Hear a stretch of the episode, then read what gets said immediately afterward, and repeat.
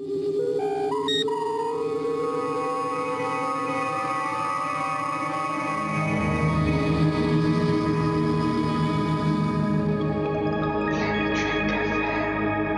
Moin und herzlich willkommen zu einer neuen Ausgabe von Planet Trek FM, die ganze Welt von Star Trek mit mir, eurem Björn Sölder. Ausgabe 97 steht auf dem heutigen Speiseplan und wir kümmern uns um die mittlerweile schon achte Episode der zweiten Staffel von Star Trek Lower Decks mit dem Titel I Excretus oder auf Deutsch ich Excretus. Die Dame, die ich jetzt begrüße, hat letztes Mal vermutet, es handelt sich dabei um eine Anspielung auf iRobot. Was soll ich sagen?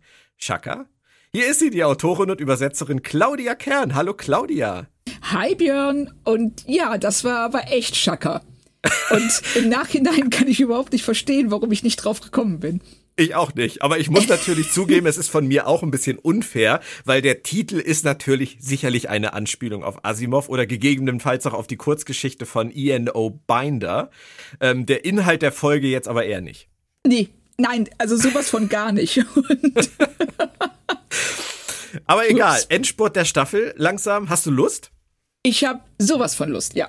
Okay, spricht jetzt dafür, dass die Folge entweder grottenschlecht ist und du Lust hast, sie zu verreißen, oder sie ist grandios und wir werden eine Menge Spaß damit haben, uns das gegenseitig zu erklären. Gehen wir direkt in den Teaser. Wie geil ist das bitte mit dem Hilferuf, den sie immer wieder aus der Kausalitätsschleife empfangen? Das ist ja wohl voll mein Humor. Oh, das ist ja schon wieder. Oh, nochmal. Oh, oh, ist wirklich eine Kausalitätsschleife. genau, richtig. So, diese, diese Erkenntnis, hm, wenn so ein Hilferuf fünfmal hintereinander kommt in 30 Sekunden, dann wird es sich wohl um eine Zeitschlafe, äh, Schlafe? eine Zeitschleife handeln. Schlafen ist auch immer eine gute Idee. Oh ja, also das fing in dem Fall schon äh, auf hohem Niveau an. Ja. Und ähm, dann, dann natürlich auch die Szene, wenn ähm, äh, unsere Lower Decks auf dem ähm, Schiffsrücken stehen und äh, vergessen werden. Ja. Das äh, fand ich auch total toll. Aber mehr Statement geht auch nicht, oder? Nein, also das war schon, da haben sie schon reingerieben. Und ähm, man muss ihnen aber zugute halten, dass sie damit ja auch schon das Thema der Folge vorwegnehmen. Genau. Habe ich an der, an der Stelle natürlich wieder nicht vermutet, weil ich bin, was sowas angeht, ja echt derbe naiv. Aber haben sie nochmal sehr schön klar gemacht und erst sechs Stunden später bequemen sich dann ja die hohen Damen und Herren zur Rückkehr. Sie wollten einfach, glaube ich, nochmal die Kluft richtig deutlich rausarbeiten, oder? Richtig. Und das ist ja auch was, was die ähm, Ausbilderin später sagt wenn sie ihren äh, fiesen Plan enthüllt, sagt sie ja, dass sie sich die Cerritos ähm, ausgesucht hat, speziell aus dem Grund, weil die äh, Kluft zwischen den Besatzungsmitgliedern oben und unten so groß ist, dass man sogar seine eigenen Leute ähm, irgendwo im All vergisst und dann wegfliegt, um auf einen Notruf zu antworten. Ja. Ein kleiner Negativaspekt für mich, ich bin ja immer gut dafür, irgendwelche Rosinen rauszuziehen, die mir dann doch nicht gefallen. Ähm, ich finde den Spruch, also diese, diese Catchphrase von, äh, von Freeman, Warp Me, finde ich echt bekloppt. Wirklich? Ich finde die total ja. geil. ich finde sie allerdings auf Deutsch noch schlechter. Was also, sie auf Deutsch? Ja, Warp mich. Warp mich. Ja, ja. das äh, vor allen Dingen, weil sie dann damit ja duzt. Ja. Was ja schon nicht funktioniert im Deutschen, aber. Stimmt. Ist warpt natürlich auch mich schwer. wäre aber noch schwieriger auszusprechen. Warpt ja, mich. Warpt. Ja, vor allem warpen sie mich. Sie mich ja. warpt mich, wer mir, wer ihr müsst mich jetzt warpen. Genau. Ähm, nein, das funktioniert nicht. Also warp mich, ja. Schwierig. Aber vielleicht sind, vielleicht sind diese Catchphrases auch einfach egal. Vielleicht sollte man sich da nicht zu viele Gedanken drüber machen. Ja, ähm, aber ich finde dieses Warp Me, das passt total zu Freeman. Weil das auch so ein bisschen aggressiv ist. Mhm. Ja, das stimmt. Nach dieser Szene und dem Mutter-Tochter-Zwist, den sie uns auch nochmal wieder ins Gedächtnis rufen, wahrscheinlich auch nicht unabsichtlich, geht's dann um die erwähnte Ausbilderin der Sternflotte, die da Tests vornehmen soll. Und ähm, ich find's erstmal wieder total geil, dass sie sich eine coole Spezies aus der Zeichentrickserie, aus der alten Zeichentrickserie nehmen, die nur einmal vorgekommen ist. Und zwar in der Folge Bam, auf Deutsch Echsenjagd, die Pandronianer mit ihrem total schrägen Sprechstil und ihrem dreigeteilten Körper. Das geht nur in Lower Decks, oder? Ja, und es ging eben auch damals nur in der Zeichentrickserie, weil sie nicht in der Lage gewesen wäre, das, wären, das tricktechnisch darzustellen. Und ähm, erstmal auf so eine Idee zu kommen, dass es äh, eine Spezies gibt, die einfach ihren Körper dreiteilen und wieder zusammensetzen kann. und dass dann hier bei dieser ähm, Ausbilderin dann auch noch zu so einer Art Motivations, ähm, zur Unterstreichung dieser, dieses Motivationstrainings zu nehmen, das haben sie schon echt geil gemacht. Finde ich auch. Und was sie da mitbringt, äh, das ist ja auch recht aufwendig, das mit sich rumzuschleppen, sage ich jetzt mal. Diese Mini-Simulatoren, die sie da mitbringt ich fand das total lustig. Erstens, wie die aussehen. Es hat mich total an die Zeitmaschine aus äh, Day of the Tentacle erinnert. Ähm, oh, dem ja, zweiten stimmt. Teil von Maniac Menschen, die bei dem, bei, dem, bei dem Professor im Keller stehen. Aber davon mal ganz abgesehen, das sind ja eigentlich Mini-Holodecks, oder? Ja, genau, so habe ich das auch verstanden. Also es ist wie so, ähm, ja, tragbare, also so Holodecks, die du mit auf die Kirmes nehmen würdest. Und das ist halt total lustig, weil damals in den lustigen Taschenbüchern, ich weiß nicht, kennst du die lustigen Taschenbücher? Aus äh, Nein, äh, mit den Geschichten bin, aus Entenhausen? Ich, ich, bin unter einem Stein aufgewachsen. Das, ist, das wissen wenige, aber doch klar kenne ich die lustigen Taschenbücher. Okay, alles klar. Ähm, da gab es damals mal in einem lustigen Taschenbuch eine Geschichte, wo Onkel Dagobert Urlaub in der Kiste anbietet. Und da, da konnte man sich ähm, genau solche großen Kästen, so Quader, in den Vorgarten stellen und dann da reingehen und dann da Ski laufen. So, das finde ich total oh, wow. geil, dass die das damals bei den lustigen Taschenbüchern halt mit diesen Holodecks im Prinzip schon hatten. Das ja. war auch genau die Zeit von TNG damals, glaube ich. Und ich habe mich jetzt hier nur gefragt, wenn du so perfekte Mini-Holodecks inzwischen hast, wofür brauchst du dann die großen? Ich nehme mal an, dass sie darüber nicht nachgedacht haben. Keine Ahnung. ich versuche jetzt gerade einen Grund dafür zu finden. Vielleicht äh, sind das Holodecks, die du tatsächlich nur mit einer Person verwenden ja. kannst. Da könnte man sie aber auch viermal so groß bauen und vier Leute reinstellen. Ja gut, aber dann, ähm, äh, dann, dann beschränkst du die Holodecks ja total. Du kannst ja keine, nicht mit deinen 30 besten Freunden eine Party im Holodeck feiern. Ah ja, weil okay, da nur vier reinpassen. Ja, das ist natürlich recht. Aber ich habe trotzdem so gedacht, es könnte auch ein Gag darüber sein, dass die aktuelle Technik unserer Zeit ja eigentlich eher in eine Richtung läuft, die die Holodeck-Technik aus Star Trek, wo man ganze Raumschiff-Decks braucht, um dieses Holodeck zu haben, der eigentlich den Rang abläuft irgendwann. Also wir werden, ja. wenn das so weitergeht, ja an einen Punkt kommen, dass wir sagen, wir haben das schon viel früher als Star Trek ganz anders, viel kleiner, viel kompakter, viel, viel praktikabler gelöst. Ja, ich finde ja auch, ähm, in dem Fall, was ja das Holodeck macht, ist ja eher VR, also wirklich Virtual Reality. Genau. Aber ja. ähm, wenn man sich ansieht, was zum Beispiel Pokémon ja jetzt, äh, das steckt ja noch total in den Kinderschuhen, aber diese Augmented Reality, dieses AR, das finde ich wahnsinnig spannend, dass du dir einfach vorstellst, du gehst mit deinem Hund im Wald spazieren, du ähm, hast so eine Brille auf und simulierst mal gerade eine Saurierattacke. Ja. Ne? Oder du, du, du, du verwandelst deinen ähm, ja, deine langweilige äh, Fichtenschonung irgendwie in den Amazon-Dschungel.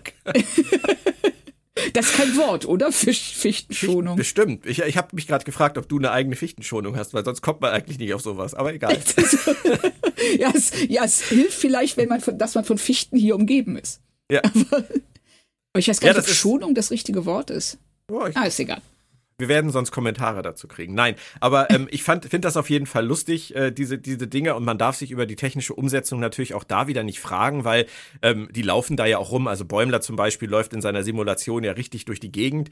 Und äh, da muss es dann im Prinzip ja so einen Fußboden geben, auf dem du läufst und nicht merkst, dass du läufst. Und dann muss sich die Umgebung immer ändern und so weiter und so weiter. Oder du stehst die ganze Zeit nur, dann wäre das ein Holodeck äh, im Prinzip, wo du, wo du dich gar nicht bewegst was ja auch nicht sehr gut wäre für den Fitnessaspekt. Aber das fragen sie ja alles gar nicht. Also vielleicht nee, sollte ich das, das ist, auch nicht tun. Aber das ist doch eigentlich in jedem Holodeck der Fall. Also du hast ja auch, ähm, wenn Picard ähm, reiten geht, der reitet ja auch nicht nur drei Meter, bis er die Wand erreicht und dreht dann um. Das, für ihn ist es ja auch so, als ob er bis zum Horizont reiten kann. Genau. Weil, weil ja das Holodeck die entfernten Regionen äh, irgendwie weiterhin wegprojiziert und dann die Umgebung anpasst. Was ja genau. auch nie erklärt wurde, wie sie das tun, wie das funktionieren kann. Vor allem, wenn du reitest. Also das ist ja, oder, oder mit dem Auto fährst, so Rennauto oder so. Du kannst auf dem Holodeck ja keinen kein Formel-1-Parcours simulieren. Der muss ja ständig nur Kurven haben. Ja, ja, stimmt, richtig. Aber wir, wir kommen jetzt schon wieder in Bereiche, die vielleicht eher im äh, technischen Handbuch anzutreffen gewesen wären. Hast du das ich habe mich schon gefragt. Übersetzt? Ich, also ich habe mich schon gefragt, wenn du äh, zur Werbung rübergehen würdest. Das, Ich weiß ehrlich gesagt gar nicht, ob du das übersetzt hast oder ich das Holodeck. Äh, ich habe das Holodeck übersetzt. Du hast es übersetzt. Aber du, du, willst es mir jetzt trotzdem nicht erklären, oder? Äh, nein, weil ich, weil ich es schon wieder vergessen habe. Aber es war genau so, wie du gesagt hast. Also das sind, äh, die arbeiten mit Projektionen und da werden ähm, äh, äh, eben die weit entfernten Dinge äh, und die näheren Dinge, die werden halt relativiert, sodass, also dass in Relation zu dir immer der Eindruck von Weite entsteht. Und äh, es war auch relativ kompliziert, aber äh, bebildert. Also man kann sich das dann auch noch mal visuell ähm, erklären lassen. Ja, und wer jetzt überhaupt keine Ahnung hat, wovon wir hier reden, weil er die letzte Folge verpasst hat oder auch sonst keine Ahnung hat, wovon wir generell reden, es ist das äh, technische Handbuch zu Star Trek The Next Generation, das Frau Kern und ich für CrossCult übersetzen durften und das seit letzter Woche auf dem Markt ist. Könnt ihr überall bestellen. Viel Spaß damit. Doch, Ende der Werbesendung. So, so genau. Ähm, bei diesen Tests jetzt, die Idee, die Ränge zu tauschen, die fand ich erstmal großartig. Ja. Vor allen Dingen, weil wir ja ähm, schon gesehen haben, dass es ähm, gewisse Reibereien gibt zwischen der gerade der Brückenbesatzung oder der den Chefoffizier, den, den Abteilungsleitern und ähm, den Lower Decks. Und dass hier dann die direkt die Ränge zu tauschen und natürlich mit dem entsprechenden Ergebnis, dass äh, die Lower Decks völlig begeistert sind und sich total überschätzen. Das fand ich schon sehr schön und dass eben die ähm, ja, Upper Decks hingegen der Meinung sind, äh, dass sie jetzt eine ganz ruhige Kugel schieben können. Und dass es, äh, dass das Leben da unten halt total locker und einfach ist. Und was sie auch schön rausarbeiten in dieser Folge, finde ich, ähm, ist das von, ist die Struktur. Also es geht ja im Prinzip die erste Hälfte der Folge dann jetzt erstmal um irgendwelche Szenarios und danach kommt dann ja das wirkliche Thema der Folge. Und bei diesen Szenarios ist mir aber auch aufgefallen, dass die Macher von Lower Decks innerhalb ihrer Darstellung dieser Szenarios ja auch wieder ganz klar ihre Figuren gewichten. Mariner ja. und Bäumler kriegen die meisten Szenarios, beziehungsweise Bäumler die meiste Szenariozeit, während Mariner mehrere bekommt. Tandy und Rutherford bekommen beide nur eins. Und die Upper Decks bekommen alle zusammen nur eins. Ja. Das heißt, die, die Macher von Lower Decks sagen ganz klar: Bäumler Mariner, Tandy Rutherford, Führungsoffiziere. Das ist unsere Struktur. So befassen wir uns mit den Figuren in dieser Serie. Finde ich schön. Ja, finde ich auch. Weil es, äh, sie, sie machen es ganz klar, es ergibt Sinn weil es auch eigentlich nur nochmal deutlich macht, was sie eh schon in den anderthalb Staffeln praktiziert haben. Und es ist einfach toll, dass die Führungsoffiziere eine so untergeordnete Rolle spielen. Weil wir das so gar nicht kennen. Und ähm, das ist ja auch das große Problem von der TNG-Folge Lower Decks, auf die sich logischerweise Lower Decks bezieht. Ach. Weil, weil wir ja, ja krass, ne? Das krass. So, ich hau die heute raus, ja, dass ähm, ähm, wir ja, ich weiß nicht, die ist aus der fünften Staffel? Ich hätte jetzt, ich hätte jetzt sechste gesagt, aber wir werden das ja, später nochmal versuchen Richtig, ich schwankte jetzt auch gerade zwischen fünfter und sechster. Ähm, aber da kennen wir ja die Führungsoffiziere schon so gut, dass ja. dieser Switch zu den Lower Decks nicht mehr funktioniert, weil wir es nicht aus ihren Augen sehen können. Und das klappt hier eben in Lower Decks dadurch, dass wir den Blickwinkel von unten nach oben haben. Einfach viel, viel besser. Ja. Und ich gucke für dich jetzt natürlich auch nach, Claudia, damit wir das jetzt einmal richtig haben. Ja, bitteschön. Und ähm, stelle fest, Dö, dö, dö, Wir haben beide Unrecht, es ist Staffel 7. Okay. Upsa. Okay. Fünf, Aber du sechs, warst näher dran. Sieben. Ich war näher dran. Okay, das stimmt allerdings. Aber keine Punkte für uns beide. Diese Szenarios, die wir dann vorgeführt kriegen, bis dieser Szenario-Block vorbei ist. Also besonders die der Lower Deckers natürlich. Ähm, das ist eigentlich genau genommen wieder Autoren und Zuschauer gemeinsam im Track Süßwarenladen, oder? Ja, total. Also schon alleine, wenn du die Liste von äh, möglichen Szenarien siehst, die ja. da ähm, eingeblendet sind. Ich, ich, ich habe extra noch mal angehalten und mir ähm, ein paar Sachen ähm, rausgeschrieben, äh, rausgeschrieben, aufgeschrieben. Das sind da Tribble Troubles, Time Trap, From Q to Q, ja. ähm, Evolution, hm. ja. Chain of Command, Naked oh, da Time möchte man natürlich. doch einfach auch mal so ein Ding haben, oder? Ja, natürlich. Das, ähm, ich habe mir da echt noch überlegt, so Auf welche Simulation hätte ich am meisten Bock? Das wäre auch ein geiles Teil, was man auch richtig gut auf die FedCon stellen könnte. Oh ja, ja. Das wäre, das Dirk. hätte was. genau so. Also ich würde sagen, also nach der FedCon jetzt im Oktober sollte Dirk auf jeden Fall es zum Pflichtprogramm machen, sich unseren Podcast immer regelmäßig anzuhören für die nächste FedCon dann 2022, weil ich glaube, wir haben so viele Ideen rausgehauen für die FedCon ja. und keine davon setzt er um. Richtig. Genau. Also ich finde das auch. Das ist, ähm, äh, das grenzt an Arbeitsverweigerung. Absolut. Absolut. Stell dir das mal vor. Wir hätten jetzt hier, hier die, die Musik-Acts, die wir schon äh, vorgeschlagen haben. Und ähm, ja. jetzt das auch noch mit diesen Mini-Holodecks. Also, da, da werden wär, Chancen vergeben. Richtig. Und du könntest dann, du könntest dein eigenes Kobayashi Maru machen. Ja. Oh Mann, das Ding wäre so überlastet. Ja, völlig. Das Meine Güte. Stell mir gerade vor, leer gefegte Säle und alle stehen in diesem Holodeck. Mariner verschlägt zuerst mal ins Spiegeluniversum, ist ja auch ein Klassiker in Star Trek. Ähm, ich möchte dazu eigentlich hauptsächlich eine Anmerkung machen. Also es macht natürlich Spaß. Diese Dinge, diese, diese Sequenzen sind ja alle sehr kurz ja. und vollgestopft mit Dingen, die man natürlich erkennt, wiedererkennt, die einfach cool sind, wie zum Beispiel Miglimo, der da einfach nur auf der Stange sitzt. Ähm, aber mit dem Humor. Sie gehen auch jetzt in diesem Mirrored Universe Ding wieder mal so auf die zwölf. Also diese beiden Typen, die da durch die Gänge laufen und sich darüber unterhalten, dass es sie so richtig geil macht, jemanden zu foltern, weil sie dann richtig geil werden und Lust kriegen, jemanden zu foltern. Das ist schon wieder echt Geschmackssache, oder? Nö, fand ich, fand ich jetzt nicht, weil es total ins Spiegeluniversum passt. Ja, klar. Das, nee, das Spiegeluniversum, also schon ähm, in Classic und auch in äh, Disco, ist ja derartig over the top. Es ist ja äh, eine Zivilisation, die so überhaupt nicht existieren könnte. Und, äh, das, und das treiben sie hier eben nur Lower Decks mäßig auf die Spitze, indem sie eben sagen, ja, äh, äh, äh, ich bin geil darauf, jemanden zu foltern und das macht mich dann wieder geil darauf, jemanden zu foltern. Es ist ein Kreislauf, der stundenlang, den man stundenlang fortsetzen kann.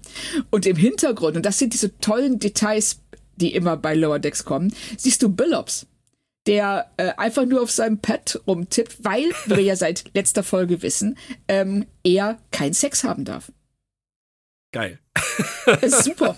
Das ja. ist ich meinte auch mit Geschmackssache eher, man muss ja zugeben, das ist ja schon ein bisschen kranker Humor. Ja, und ich bemerke gerade, dass ich äh, die ähm, äh, die Sequenzen durcheinander gebracht habe, weil der Billops ist, ähm, der auf dem Pad rumtippende Billops ist in der Naked Time Sequenz. Der ist gar nicht hier in der Spiegeluniversums Sequenz. Deshalb okay, hab ich, ich, ich habe ihn, ich hab ihn nicht gesehen im Hintergrund, deswegen habe ich dir das jetzt einfach geglaubt. Nee, der, der ist ja derjenige, der äh, foltern will. Ah, okay. Der hat nur, der hat nur ein Kinnbart. Der, der, der hat nur ein Kinnbart, stimmt. Hast recht. Gut, jetzt haben wir das auch sortiert. Ähm, ich ich habe auch, ich habe ja auch, auch wenn du das immer denkst, ich habe ja auch mit dem, mit der Art von Humor keine Probleme. Ich habe ja auch, was das angeht, teilweise echt einen, einen etwas absurden Humor. Ähm, aber ich, mir fällt halt an solchen Stellen auf, wenn, wenn, wenn man drüber nachdenkt, ist das halt, ist es halt krankhaftes Verhalten, was sie da halt äh, bringen.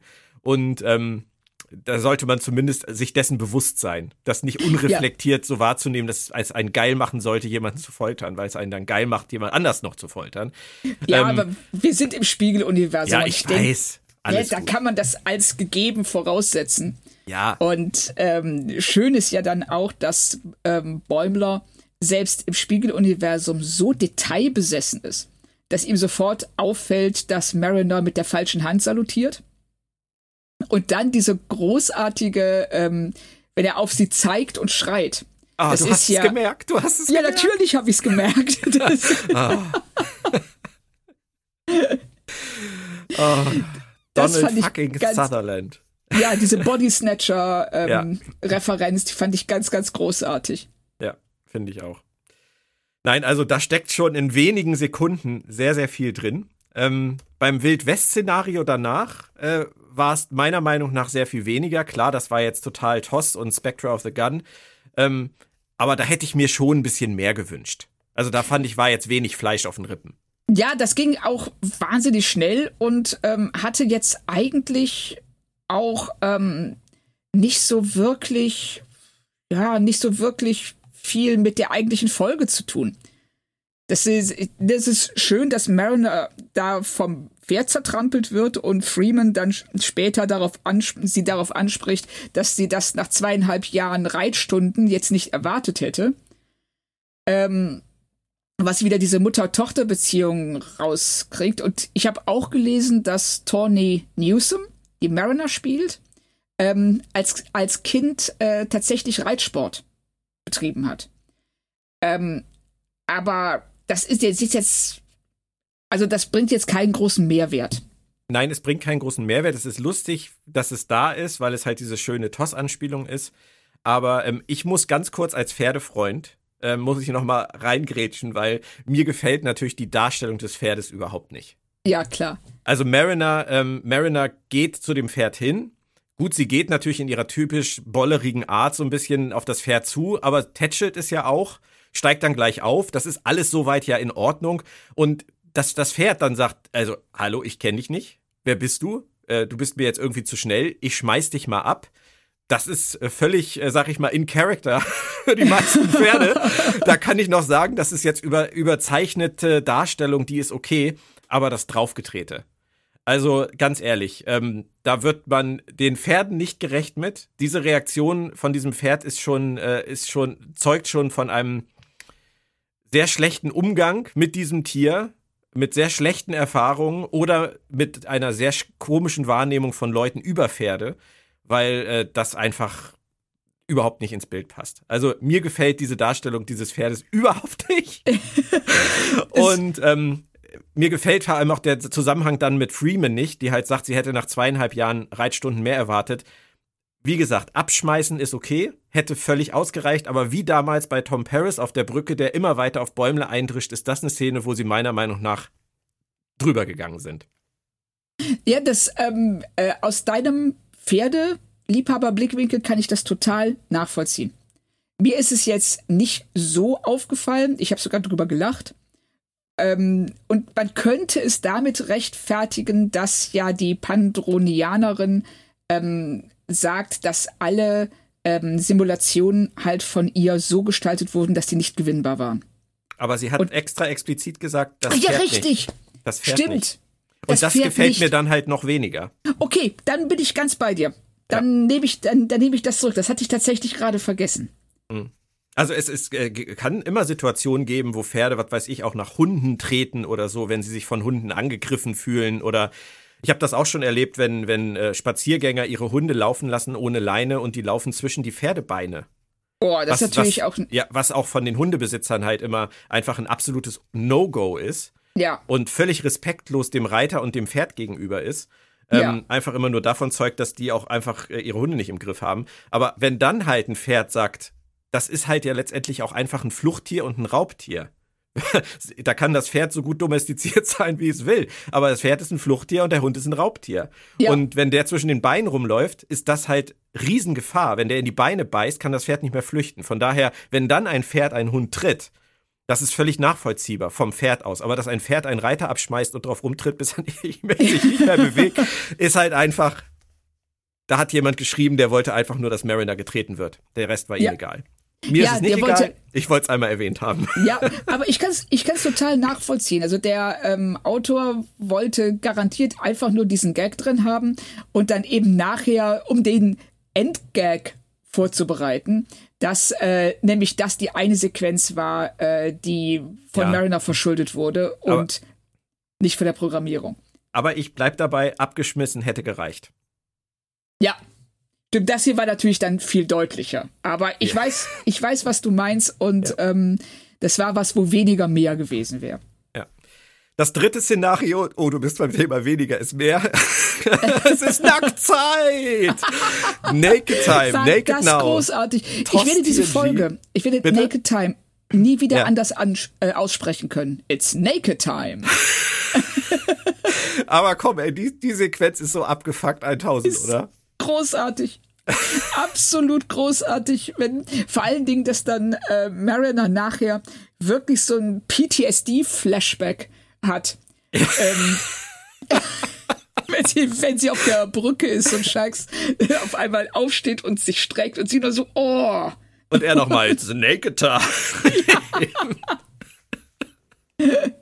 es ist grandios. Also da, aber das ist natürlich auch, wir, wir haben ja immer wieder das Thema, guckt man das mit seinen Kindern? Ähm, gerade so mit äh, Bäumler und dem schwarzen Balken in einer bestimmten Region, während er da irgendwie auf dem Tisch sitzt und dann reitet, dann reitet äh, äh Billups, glaube ich, reitet Checks oder wer reitet Checks? Ich habe es jetzt gerade Nee, nee, vergessen. das ist ja Billups ähm, ist ja tatsächlich in der Szene der einzige, der arbeitet. Genau, ähm, dann ist es der der andere, Stevens oder wie der heißt Stevens wahrscheinlich, der fast genauso ja. aussieht wie er.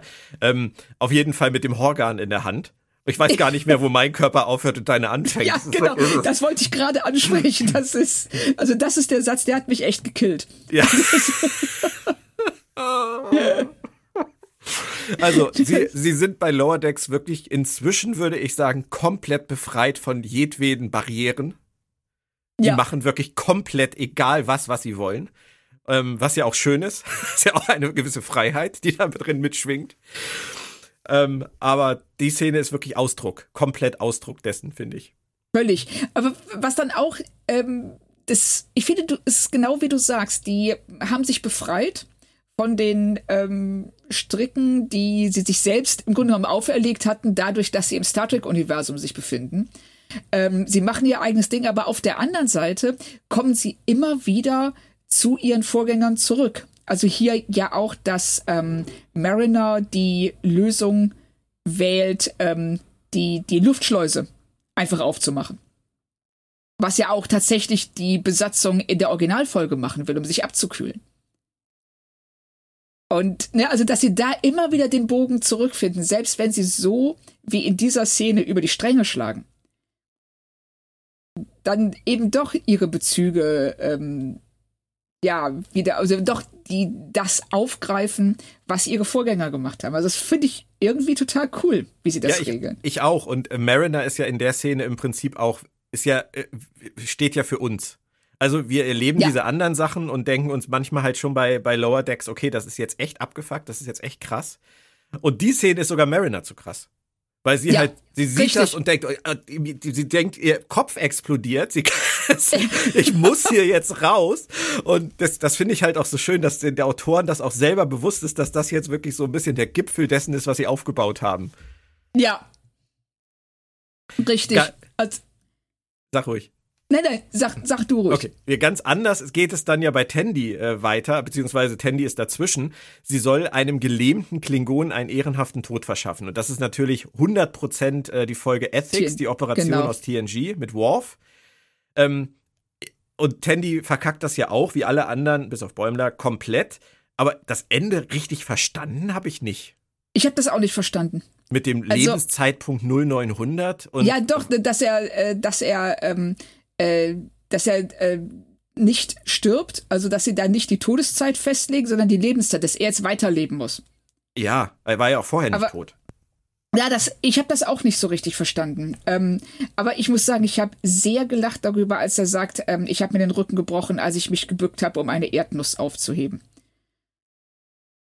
Habe ich das, die Referenz nicht verstanden? Ähm, ich habe es so interpretiert, dass es sich darauf pass äh, ähm, bezieht, dass Worf in Ethics äh, ja von so einem blöden leeren, so einer blöden leeren Plastiktonne ja.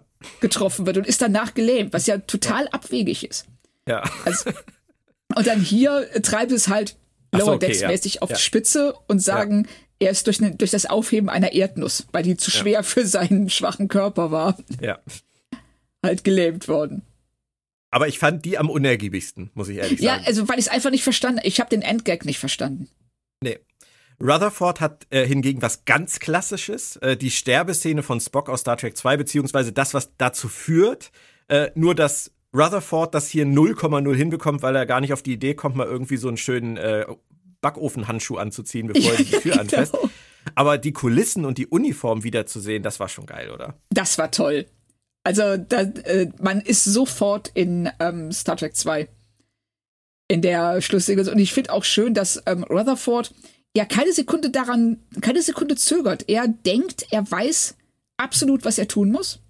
Und du siehst aber an den ratlosen Gesichtern der ähm, Techniker, die hinter ihm stehen, dass das möglicherweise nicht der richtige Weg ist. Die sind ja auch so, äh, Sir, ähm, Und Also, da dachte ich auch noch, dass es so mehr eine Lektion wäre für ähm, die Lower Decks, dass sie eben noch nicht bereit sind, ein Kommando zu übernehmen, weil sie in Panik verfallen. In solchen Situationen oder einfach wie Mariner viel zu lässig sind. Aber das äh, stimmt ja dann nur zum Teil am Ende. Bei Tandy und Rutherford also relativ kurze Sequenzen. Bei Mariner waren es drei und bei Bäumler ist es eine, die sich durch die ganze Folge zieht. Der bekommt nämlich einen Fan-Favorite, nämlich die Borg. Ja. Und äh, erstmal so richtig TNG Q-Who mit den Borg-Babys. ja, und natürlich auch der Musik aus Best of Both Worlds. Absolut. Großartig. Also wie sie diese ganzen Sachen nachstellen, die wir aus irgendwelchen Serien und Filmen kennen, das ist schon toll. Ja, phänomenal. Das habe ich ja schon bei der TNG-Brücke letztes Mal gedacht, als, äh, als Bäumler da seine Rede gehalten hat. Äh, das war, das ist so ein Gänsehautgefühl. Du siehst auf einmal diese Kulisse wieder und sie ist nur gezeichnet. Ja. Ist eigentlich total albern, weil du siehst die Kulisse ja nicht wirklich wieder. Aber sie machen es einfach gut. Ja, sie machen es einfach und sie machen es so gut, dass man sich direkt wieder zu Hause fühlt. Ja. Und erstaunlicherweise gelingt ihm die Flucht vor den Borg. Überrascht, dass ausgerechnet er Erfolg hat von den Vieren? Direkt? Ja, schon ein bisschen. Ich weiß Echt? nicht, wie es dir geht. Also ähm, ich dachte, dass er, ähm, dass er zumindest das erste Mal scheitert und dann durch dieses Scheitern erst extra motiviert wird. Fände ich auch oh. passend, aber ich, ich habe mir es noch anders hergeleitet. Du hast mir eigentlich die letzten Folgen, finde ich, erklärt, dass wir hier Bäumler 2.0 haben. Ja, auf jeden Fall. Und Bäumler 2.0 schafft beim ersten Mal sogar schon etwas, was die anderen drei seiner Lower Decker Freunde nicht schaffen, weil er ist schon der bessere Lower Decker. Ja. Und ich finde, dadurch, was er dann hier in dieser Folge macht, nämlich, dass er sagt, 79 Prozent willst du mich verarschen? 83 Prozent? Was? 84 Prozent? Gib mir mehr! Das ist, genau, das ist, ist Bäumler 3.0. Ja, das ist Bäumler, der auf einmal einen wahnsinnigen Ehrgeiz an den Tag legt. Ja. Und, ähm, äh, und es ist einfach auch großartig, wie er mit immer mehr Borg-Babys auftaucht.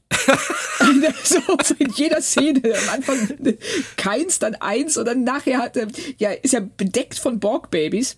Ja. Und, ähm, und äh, wenn er dann, ich glaube, er kommt ja irgendwie dann bis 94 Prozent und sagt dann völlig frustriert, was soll ich denn noch machen? Ich habe mit der Borgkönigin Schach gespielt. Ich habe ihr Empathie beigebracht. Ich habe alle Borg-Babys gerettet und den Kubus zerstört. Was wollt ihr denn noch? Ja. Und ja, das, natürlich. Das ist krass, wie, ja, das ist krass wie, was er für einen, hohe, für einen hohen Anspruch auf einmal hat an sich und ja, seine Arbeit.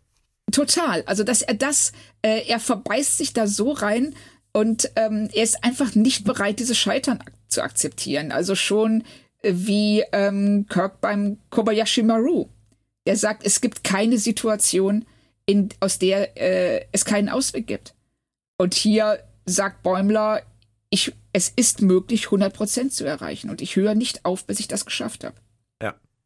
Der Typ wird ein guter Captain. Auf jeden Fall, ja. Mhm. Und, Und ähm, natürlich von Verneigung vor der Borg Queen, Alice Krieger persönlich. Ja. ja, stimmt. Kommt nachher auch noch, das stimmt. Ganz ja. am Ende, ja. Jetzt, äh, wir, wir sind jetzt, glaube ich, gerade noch an der Stelle, wo er mit 94 Prozent nicht zufrieden ist und äh, dann nachher kommt, gegen Ende kommt dann die Borg Queen in seiner Ehrenrunde, nachdem er 100% erreicht hat. Genau. Ja. Aber großartig, dass sie sie dazugeholt haben. Also, ja, das, das ist dann ja auch auf einmal First Contact. Auch von, der, ja. von den Kamerafahrten her. Ähm, wenn man bei Animationen von Kamerafahrten sprechen darf. Ja, doch, Aber klar. Du weißt, was ich meine. Ja, ja, ich, ich weiß, was du meinst. Und sie stellen das halt super ähm, da und auch wenn sie dann runtergelassen wird und hm. ähm, er vorsteht und wie du schon sagst, die Kamera so äh, um sie drumherum fährt, das ist schon so wow. Ja. Ich hätte mir, cool. hätte mir das Lower Decks, äh, das, das First Contact Thema gewünscht. Also das First Contact Thema ähm, von Jerry Goldsmith, aber das hätte oh, ja. hier natürlich in der Szene nicht gepasst. Vielleicht kriegen wir das nochmal wann anders. Und während die Lower Decker feststellen, dass das alles nicht so einfach ist, geht es den Führungsoffizieren dann auch nicht viel besser in ihrer einen Simulation, die wir sehen. Also erst äh, sehen wir miese Betten und miese Replikatoren, mieses Essen. Was ich aber an der Szene total äh, interessant fand, war, dass äh, Shax und Taana sich eine Koje teilen. Ja. Und das da ist total. Was, ja, es, und es wird jetzt total selbstverständlich davon ausgegangen, dass die beiden ein Paar sind. Ja. Und das wird nicht groß thematisiert. Es ist einfach so, sie springt drauf und äh, beide liegen in derselben Koje. In, äh, in der Naked Time war, war da ja auch was äh, mit den beiden zu sehen. Ja, ja, genau. In ihrer Mission hier bekommen die großen fünf des Schiffes eine Kistenstapelmission. Und da wir ja wissen, dass die Lower Deckers eigentlich immer nur Kisten stapeln, passt das ja auch. Ähm, während an der Tür zum Flur immer wieder Leute auftauchen und irgendwelche irren Sachen andeuten, wie Klingonen, Zerstörung des Schiffes, Q, oh, Jem hat da. Aber wenn dann nachgefragt wird, dann erfahren sie natürlich nichts. Das kennen wir schon, andersrum, aber das drehen sie hier wirklich gut um, oder? Ja, sie machen das super. Also auch vor allen Dingen Freemans totale Frustration. Nicht zu wissen, was los ist, sondern einfach nur ähm, dazu, ja, abgestellt zu werden, was zu tun, was für sie völlig sinnlos ist. In dieser äh, in dieser Situation, nämlich Kisten zu stapeln, über die auch Shax richtigerweise sagt, wenn wir die stapeln sollen, warum haben die denn diese, diese blöde Form? ja, das sind ja die, die wir aus TNG kennen. Das ja, hätte man ja, sich genau. damals, damals schon fragen können. Richtig, was soll das? So, wozu braucht man, was, was, was sind das? Sechseckige, achteckige? Ja, genau. Ich glaube, achteckige. Und ich glaube auch, achteckig ist so. Es hat schon einen Grund, warum man sich auf vier Ecken oder rund geeinigt hat und nicht mhm. Achtecken. Ja, und äh, Lager Lagerungssicherung oder Ladungssicherung ist ja auch immer so ein Thema. Ähm, ja. Da könnte man ja auch vielleicht ein bisschen dran arbeiten, dass man die Sachen, die vielleicht irgendwie irgendwo stehen sollen, dann vielleicht auch einfach mal irgendwo festzurrt. Ja, das wäre schon mal, oder wenigstens ein Kraftfeld drumherum macht, wenn ja. man es. Ähm ja, das kann ausfallen. Stimmt, richtig. So ein, so ein guter alter Spanngurt, der hält immer noch am besten. Ja, das ist Aber absolut richtig. Und man, äh, da kann man wenig falsch machen. Den kann auch so ein Lower Decks bedienen, ohne dass es Katastrophen gibt. Ja, ja. Es kommt dann aber zum großen Finale. Ich hatte das schon gesagt. Der erste Teil sind diese Szenarios in diesen, äh, diesen Mini-Holodecks und dann kommt das Ende vom Lied, nämlich eine gemeinsame simulierte Übung auf der realen Brücke. Und da teasern sie uns einen riesen Klassiker an, nämlich die Entführung der Cerritos aus dem Raumdock, um Spock vom Genesis-Planeten zu retten. Oh ja. Sogar mit so einem geilen Werbebild auf dem, auf dem Bildschirm. So, als wäre das irgendwie, als wäre das irgendwie so eine Holo-Novel, die man kaufen kann. Das hätte ich echt gerne gesehen, aber das ist verdammt schnell zu Ende. Völlig. Aber es ist äh, auf so es, es endet, finde ich, wirklich großartig. Dass ähm, äh, dadurch, dass Freeman und Bäumler sich, äh, Bäumler, Freedom, Freeman und Mariner sich streiten, das Schiff an noch zerstört wird, bevor es das Raumdock verlässt. Ja. Und dann sogar ja später Ransom sagt, ich glaube, das war ein, das war ein Rekord. Ja, er kommt ja mit dem Kaffee rein und huch, das, das ist jetzt krass. Ja, schön ist ja auch, dass Ransom Yeoman ist ja. und äh, dann direkt von Mariner zum Kaffee holen abgestellt wird. Und mhm. dann ja noch mal, glaube ich, zurückkommt und sagt, äh, wolltest du ihn jetzt eigentlich mit Sahne oder mit Milch oder Zucker? Ja, und es reicht halt manchmal einen Kaffee holen zu gehen, dann äh, ist schon alles vorbei. Das ist auch ja, eine sehr schöne Message. Ja, Wobei ich genau. mich auch an der Stelle wieder gefragt habe, wenn die Leute wirklich äh, Kaffee trinken auf der Brücke, und das kommt ja vor. Also definitiv. Ähm, warum ist auf der Brücke eigentlich kein Replikator? Das ist eine gute Frage. Also Janeway zum Beispiel hat sich ja ihren Kaffee immer aus ihrem Bereitschaftsraum mitgenommen. Da hat sie ja, einen Replikator. Picard hat sich seinen Tee da auch gemacht. Der hat ihn aber, glaube ich, nie mit auf die Brücke genommen. Aber Stimmt. zum Beispiel Zulu äh, sehen wir auf der Excelsior ja auch mit seiner Kaffeetasse oder genau, Teetasse. Kirk, Kirk trinkt Kaffee auf der Brücke. Ja, also der Replikator auf der Brücke, der wäre eigentlich, also da, dass da jemand wirklich mit dem Aufzug in die Messe fahren muss, um dem Captain einen Kaffee zu holen, das ist noch ein bisschen umständlich. ja gut, in, in TOS gibt es ja Replikatoren nicht. Ähm, Zumindest nicht auf so. Ja, nicht auf ähm, dem Level, auf der Ebene. Nein, nicht auf dem Level wie in TNG. Ähm, aber warum es in TNG keinen Replikator auf der Brücke gibt? Vielleicht ist es so, so eine Art von Captains Privileg. Man will eigentlich nicht, dass alle auf der Brücke essen, trinken, ähm, dann die Krümel in der Konsole haben und den Kaffee und die klebrige Cola auf der Tastatur. Und der Captain kann sich das rausnehmen, das trotzdem zu machen. Aber kennst du nicht dieses, äh, dieses tolle Meme von dem Typen, der während TNG ähm, immer die Brückenkulisse gesaugt hat? Ja, natürlich. Ja, kommt zur Sternflotte, haben sie gesagt. Also von wegen genau. Krümel und so ist doch nicht so das Problem. Nee, du hast recht. Okay. In der Folge kommt dann der große Twist, will ich ihn mal nennen. Mariner und Freeman glauben, es geht um Teamwork. Das finde ich auch sehr schön, dass sie zu dieser Erkenntnis kommen, die ja auch sehr wertvoll ja. ist. Aber in Wirklichkeit geht es der Ausbilderin, hast du schon gesagt, darum, ein Opfer zu haben, um zu beweisen, dass ihre Tests weiterhin nötig sind, weil die sonst eigentlich immer alle bestehen. Und will das halt an der miesesten Crew sozusagen als Exempel statuieren. Ja, genau. Da hat sie so ein bisschen Batmiral-Vibes, finde ich. Ja, völlig. Also das, äh, auch wie sie das mit diesem äh, boshaften Lachen und ähm, dieser totalen Selbstüberschätzung, als hätten die ja jetzt gar keine andere Möglichkeit mehr, als äh, ihr Scheitern einzugestehen und sie musste ihnen dann noch den Plan, was sie gar nicht hätte machen müssen. Hätte das ja einfach abschicken können und dann wäre gut gewesen. Aber stattdessen äh, muss sie allen noch mal zeigen, wie genial sie ist. Und da hat sie schon so Batmiral Superschurken ähm, Anflüge. Ja. Und überhaupt nur, weil Bäumler immer noch im Simulator ist und äh, an seinen 100% arbeitet, hat die Cerritos jetzt noch eine Chance, weil halt diese Simulation noch läuft. Und in dem Moment hat er gerade die 100% erreicht. Und jetzt muss er weiterspielen nach 100% und verliert wieder Prozente. Echt ja. eine arme Sau, oder? Aber, aber total. Was ich großartig fand, er wird ja dann, ähm, das, also er, er hinterfragt es ja nicht. Er macht es einfach. Die sagen ihm, wir brauchen das, es ist total wichtig, dass du das machst. Und ähm, er, er akzeptiert das. Und obwohl er ja das erreicht hatte, was er sich vorgenommen hatte, und das sein größter Triumph, sein größtmöglicher Triumph in dieser Simulation, setzt er den aufs Spiel oder beziehungsweise ähm, lässt er zu, dass er den verliert, weil er weiß, es ist wichtig, das zu tun. Warum? Weiß er nicht, aber er macht's. Ja. Was dann alles noch kommt, ähm, ich muss ganz ehrlich sagen, es war für mich nicht der stärkste Teil der Folge. Ähm, Freeman und Mariner zeigen der Ausbilderin die Wahrheit über lebensbedrohliche Mission, Missionen, äh, weil die Ausbilderin sowas nur aus Büchern kennt. Also das typische, so sind sie halt die Schreibtischtäter.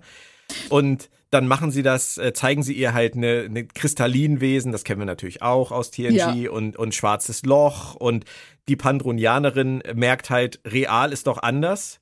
Ähm, ja, und aber macht hm? Sag ruhig. Ja, nee, nee. Widersprich äh, mir. Nein, ich widerspreche dir nicht im, im Gegenteil, aber deshalb äh, sag erst mal zu Ende bitte. Ich hatte dich unterbrochen. Nee, äh, das finde ich halt alles recht gefällig, sagen wir mal so. Also diese Lösung jetzt ihr halt, dass, dass die Wahrheit über äh, reale Missionen und simulierte Missionen zu zeigen, ja, das fand ich jetzt äh, eigentlich fast zu vorhersehbar. Es ist okay, es bringt die Episode nach Hause und sie haben dann am Ende doch bestanden und kriegen ihre 100% Wertung und haben mit Teamwork gewonnen, aber ähm, ich fand es nicht so stark wie den Rest der Folge. Richtig. Und ich finde vor allen Dingen, dass diese ganze Sequenz am Thema vorbeigeht. Weil die äh, Pandro Pandronianerin, äh, der ist es ja egal, was in der Realität passiert. Sie will einfach nur ihren Job behalten. Also deshalb ihr zu zeigen, guck mal, du kannst die Realität nicht einfach so simulieren. Realität ist immer schwierig und unvorhersehbar und ähm, wenn du selber, wenn dein eigenes Leben in Gefahr ist, reagierst du halt anders als in einer Simulation. Aber darum geht's ihr ja gar nicht. Also deshalb geht die Sequenz eigentlich völlig an dem also dem Ursprungsplan von ihr vorbei. Ja, das meinte ich halt, dass sie lösen das halt so sehr, ähm, sage ich jetzt mal so im Schweinsgalopp schnell auf. So. Ja, die Idee ist okay. Also Freemans und Mariners Plan ist okay. Ähm, dass er funktioniert, liegt eher daran, dass die Pandronianerin sich ein bisschen doof anstellt. Ja. Weil ich meine, sie hätte auch, nachdem sie gesagt haben, es war eigentlich nur ein, ein normales schwarzes Loch und bla, sogar völliger Standard und so, hätte sie ja auch sagen können, haha, jetzt rufe ich wieder die Sternenflotte an und alles ist wieder bei Null. Es genau. ist ja, es muss ja überhaupt nicht funktionieren, was sie da tun. Aber das ist halt Lower Decks und es ist wahrscheinlich in dem Fall dann auch egal. Also in dem Fall, das äh, hat mich nur auch total irritiert, weil der Rest der Folge so logisch aufeinander aufbaut. Und sie alles, ähm, also die, die Szenen, die reichen sich immer die Hand. Und du wirst da so richtig durchgeleitet. Ähm, und dann kommt diese Sequenz, die zwar für sich genommen eine schöne und äh, nachvollziehbare Sequenz ist, nämlich Realität ist nicht gleich Simulation, aber dann doch irgendwie die den Grundkonflikt gar nicht auflöst. Ja. Ja, es ist schade. Aber ich finde es interessant, dass du das genauso siehst, tatsächlich. Ich dachte, ich Ja, hätte mir also das eingebildet. Nee, nee, also es ist mir auch aufgefallen und ich war mir nicht ganz sicher, was die äh, Intention dahinter ist oder ob sie einfach gesagt haben oder einfach davon ausgegangen sind, dass die Ausbilderin sich ähm, geläutert wird dadurch, weil sie ja, sie will ja im Grunde genommen nichts Böses. Sie will ja nicht, dass die Leute, ähm, dass irgendwer ja auf den Schiffen scheitert oder, oder äh, ja stirbt oder nicht besteht. Sie will ja einfach nur ihren Job behalten. Und dass sie dann sieht, dass ihr Job aber letzten Endes doch überflüssig ist. Weil die Realität so anders ist. Dass sie daraus vielleicht dann die Erkenntnis zieht, so, hey, vielleicht sollte ich was anderes machen. Aber das, finde ich, arbeiten sie nicht raus, wenn das die Intention ist. Ja, das stimmt, das tun sie nicht. Aber cool fand ich dafür, äh, wie die Leute in der Messe nach diesem Zusammenprall mit dem Kristallinwesen völlig unbeteiligt aus dem Fenster gucken und einfach weiterarbeiten. Ja, genau. Weil das ist so, es ist, für sie ist es einfach Alltag. Genau. Und diese, wirklich diese totale Gelassenheit, die fand ich auch sehr schön. Ja. Und dann holen sie, als alles geklärt ist, endlich Bäumler aus dem Simulator. Und du hast es ja schon erwähnt, äh, Alice Triege durfte die Borgkönigin wieder spielen. Und es sah alles nicht gut aus für Bäumler, aber er hat es durchgezogen, weil er musste. Und es kommt auch nicht wirklich die Stimme von Bäumler aus dem Simulator, sondern ich bin Excretus von den Borg. Das kennen wir natürlich Ja. auch. Und ich finde das, ich finde das ganz, ganz toll, dass sie das am Ende auch noch untergebracht haben. Ich find's großartig, vor allen Dingen äh, Picard als Locutus. Also Locutus heißt ja so viel wie derjenige, der spricht oder der Sprecher. Und äh, sollte ja symbolisieren, was seine Rolle ist, nämlich ähm, als Stimme der Borg vor der Föderation aufzutreten. Und Excretus, was ja äh, Code heißt, was wollen Sie uns damit sagen? Was, was, Sagen Sie es mir, Frau Kern. Ich Ja, das so, ich finde das ja schön, wenn sie ihn dann assimilieren wollen, ähm, dass äh, er dann direkt alles aufzählt, weshalb er diesem Kollektiv eher Schaden als Nutzen würde. Und vielleicht haben sie das dann auch gemerkt, dass das nicht, nicht so die kluge Idee war. Hm. Aber Aber Ich- Fanfiction über Locutus und Excretus werden wir irgendwann kriegen, oder? oh ja, da bin ich mir ganz sicher. Vielleicht Ob ich sie lesen will, ist eine andere. Frage. Nee. Aber ich finde es halt, was ich noch total interessant finde, ich will das jetzt auch nicht über, äh, überdramatisieren, aber Picard wurde entführt, assimiliert, musste gerettet werden von seiner Crew und äh, wieder zurückgebracht werden. Gegen seinen Willen. Das war ja auch das Riesenthema, das ihn das auch sehr lange sehr stark belastet hat. Bäumler Ja. hat sich, auch wenn es nur eine Simulation ist, Bäumler hat sich für seine Crew, ohne nachzufragen, in Excretus verwandeln lassen. Ja. Finde ich, auch, finde ich auch sehr hübsch. Ich meine, es ist nur eine Simulation, das weiß er natürlich auch. Aber trotzdem will man auch in einer Simulation, glaube ich, nicht äh, assimiliert werden. Richtig.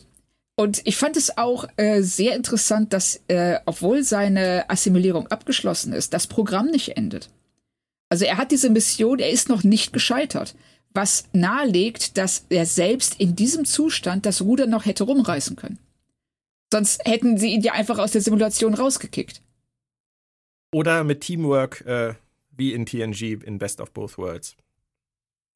Ja, Du genau. hast dich am Anfang der Podcast-Folge ja so schön versprochen mit Schlafen. Schlaf. da sind wir wieder beim Thema. Übrigens Ja, sagt genau. Bäumler, als er draußen ist, bis auf ein Wort, nämlich that, exakt das, was Picard in Family in TNG zu seinem Bruder über seinen Borg, äh, seine Borg-Erlebnisse sagt. Nämlich they took everything that Everything I I was. was. Ja. Finde ich auch sehr Und- hübsch. So, das ist dieses, äh, wie wir manchmal sagen, sie sollen halt die Sachen eher ein bisschen verstecken. Wenn man sie sieht, Ja. sind sie geil und müssen uns nicht so um die Ohren fliegen. Also ich finde es ja auch ganz toll, dass das der letzte Satz der Folge ist. Wir haben ja dieses TOS-Abschlusslachen, dieses Ja. ganz klassische Bild. Ne, Ja. Wir gucken von außen auf das Schiff und alle hahaha lachen über Shacks Witz. Und dann haut Bäumler nochmal diesen einen Satz raus, they took everything I was. und das ist, das ist auch so, damit machen sie klar, so, nein, wir sind nicht mehr in dieser sauber abgeschlossenen heilen TOS-Welt. Es ist eben doch ein bisschen dü düsterer ab und zu. Genau. Aber immerhin seinen Appetit durfte er noch behalten. Das ja, ist ja sein Appetit etwas. hat er noch. Und das ist ja auch wichtig, weil die Kleinen die Lower Decker bekommen jetzt von den Großen einen neuen tollen Replikator, weil die natürlich auch gemerkt haben, dass das Essen äh, für die unteren Ränge nicht so gut ist. Aber was mir am besten daran gefiel, war, dass Shaq sagt, dass die meisten Menücodes einprogrammiert Ja. wurden. Genau, weil so ein paar Privilegien möchte man sich dann doch noch erhalten. Ja. Also so völlig geläutert ist man dann von seiner Lower Decks Erfahrung nicht. Und ähm, aber das fand ich trotzdem, also wenn sie diesen äh, großen Replikator reinfahren und wir sehen vor allen Dingen in dem Moment, dass die Lower Decks, die am Tisch sitzen, alle alle die gleiche Pizza essen müssen. Das ist wie in der, in der Schulkantine, ne? Ja, genau. Okay, eine Sache habe ich noch, bei der du mir helfen musst. Ähm, ich würde nämlich tatsächlich aus dem Ganzen einen Subtext herauslesen, nämlich was das Lower Decks im Serientitel angeht, dass sich das vielleicht in Zukunft für die weiteren Staffeln, Folgen dreht. Weil wir kriegen hier ja nochmal ganz explizit vorgeführt und gesagt, dass die Cerritos und auch die California-Klasse so ein geringes Ansehen haben in der Sternflotte. Und das haben wir ja auch bei dieser Geschichte auf der Sternbasis erlebt, dass eigentlich alle, die auf der Cerritos dienen, Lower Deckers sind für die Sternenflotte. Und nur ja. durch Teamwork kann diese Crew über sich hinauswachsen. Und das finde ich könnte ein total schönes Motto für die Serienzukunft werden. Oder spinne ich? Nein, ich finde das super. Also die Idee, dass ähm, sie die Lower, also die Lower Deckers der äh, Sternenflotte sind und dass sie sich gemeinsam raufarbeiten, um eben das Ansehen nicht nur ihres Schiffs, sondern der ganzen Schiffsklasse, was ja auch sehr schön ist, dass so eine ganze Schiffsklasse einfach als, ähm, ja, wie soll man sagen, als ähm, äh, Underachiever, als, Ja. ähm, ne, Genau. Das- Kennt keine Sau. ja, genau, es kennt, es äh, kennt niemand, da hat keiner Bock drauf. Wenn du da drauf dienst, kannst du es auch eigentlich gleich lassen. Ja. Und ähm, dass sie jetzt um das Ansehen ihrer Besatzung, ihrer, ihres Schiffs und der Schiffsklasse kämpfen können. Mhm. Finde ich, finde ich einen super Ansatz. Wobei wir dann eigentlich exakt bei Orwell sind. Ja, stimmt. Deshalb werden sie den Weg vielleicht doch nicht einschlagen, du hast recht. Ja. Es fiel mir gerade so auf. Also, wenn, wenn wir das, das Underachiever-Schiff haben, dann sind wir bei Orwell. Und, ähm, aber vielleicht machen sie ja Richtig. beides. Vielleicht, äh, vielleicht lassen sie die Trennung auf dem Schiff ja genauso wie die Trennung zwischen Schiff und Rest Sternenflotte und arbeiten sich an beidem ab. Ich fände das nett. Ich fände das auch schön, weil es auch schon so ein bisschen immer wieder angesprochen wird. Eben gerade dadurch durch äh, Freemans Frust, dass sie ähm, nicht das gleiche Ansehen besitzt wie andere Captains und ähm, gleichzeitig, dass der Frust der Lower Deckers, dass die Brückenbesatzung, die Führungsoffiziere sie nicht ernst nehmen. Und also da steckt noch sehr viel drin. Dann hauen sie mal ein Fazit raus. Ähm, ich habe mich hervorragend unterhalten. Und abgesehen von ein, zwei Dingen, die ich entweder nicht kapiert habe oder die sie nicht so gut herausgearbeitet haben, wie sie es hätten tun können, ähm, war das eine wirklich tolle Episode und deshalb vier von fünf. Okay, da bist du ja sogar noch, noch weiter unten als ich. Ähm, Was? Naja, ich hätte jetzt gedacht, du gibst fünf. Hätte ich tatsächlich gedacht. Aber ähm, ich konnt, kann auch keine fünf geben, weil ähm, ich muss auf jeden Fall irgendwie 0,25 abziehen für, äh, für ich habe Tandys äh, Szenario nicht verstanden und ich fand das mit der Ausbilderin, wie sie das aufgelöst haben, nicht so gut. Ähm, Und, ich vergiss muss das aber, Pferd nicht. und ich muss aber auch noch 0,5 abziehen für das Pferd. Okay. Deswegen komme ich heute mal auf die sehr krumme Zahl von 4,25. also, ja, ich äh, werde jetzt versuchen, ich habe mir vorgenommen, dass ich nur noch volle Sterne vergebe. Okay. So, ich würde sagen, ich es ist eine gespannt. tolle Folge mit leichten Makeln. Ja, ganz genau. Und deshalb äh, 4 von 5 ist ja eine super Wertung. 4,2537 auch. Und, Ja, genau. ne, deshalb, ähm, es, es ist halt nicht absolute super Spitzenklasse, aber es ist ganz weit da oben. Jetzt haben wir nur noch zwei Folgen. Ähm, die nächste hat einen etwas gewöhnungsbedürftigen Titel. Ähm, ich musste extra dafür Lieven Lita anrufen, den Klingonischlehrer, damit ich das Ja. jetzt auch halbwegs ausgesprochen kriege. Viele Grüße an dich, an dich, Lieven, und vielen Dank. Also Folge 9 heißt irgendwie so Wedge Dutch. Wedge Dutch. Wedge, Dude. Wedge Dutch. Genau. Was ungefähr so viel heißt wie drei Schiffe. Three Ships. Ähm, Okay. Wir haben den Titel also schon mal geklärt und wir haben vielleicht auch schon gehört, die Folge sei richtig toll. Also ich habe das auf jeden Fall gehört. Du auch? Oha. Ich bin sehr gespannt. Also, wir hatten ja bisher noch gar keine Klingonenfolge, oder? Ja, wobei ich glaube, dass es gar nicht mal eine reine Klingonenfolge ist. Ähm, aber ähm, also ich habe gehört, die soll spektakulär gut sein. Ich bin super gespannt, freue mich Ich drauf. auch. Wir reden Mitte nächster Woche drüber. Dann Ganz genau. dampfst du ab auf die MagicCon. Und Richtig. Äh, ich, eine Woche später folge ich dir dann zur FedCon. Für heute erstmal danke, Claudia. Es war mir eine große Freude. Mir auch. Es hat riesig Spaß gemacht. Ja. Folge gucken und drüber reden. Es ist immer der Idealfall. Ja, richtig. Das finde ich auch vor allen Dingen in der Reihenfolge. Dann in die Runde. Äh, bleibt schön gesund und bis nächste Woche. Tschö, tschö. tschüss. Gehst du jetzt noch mit Sherlock in die Fichtenschonung, sag mal?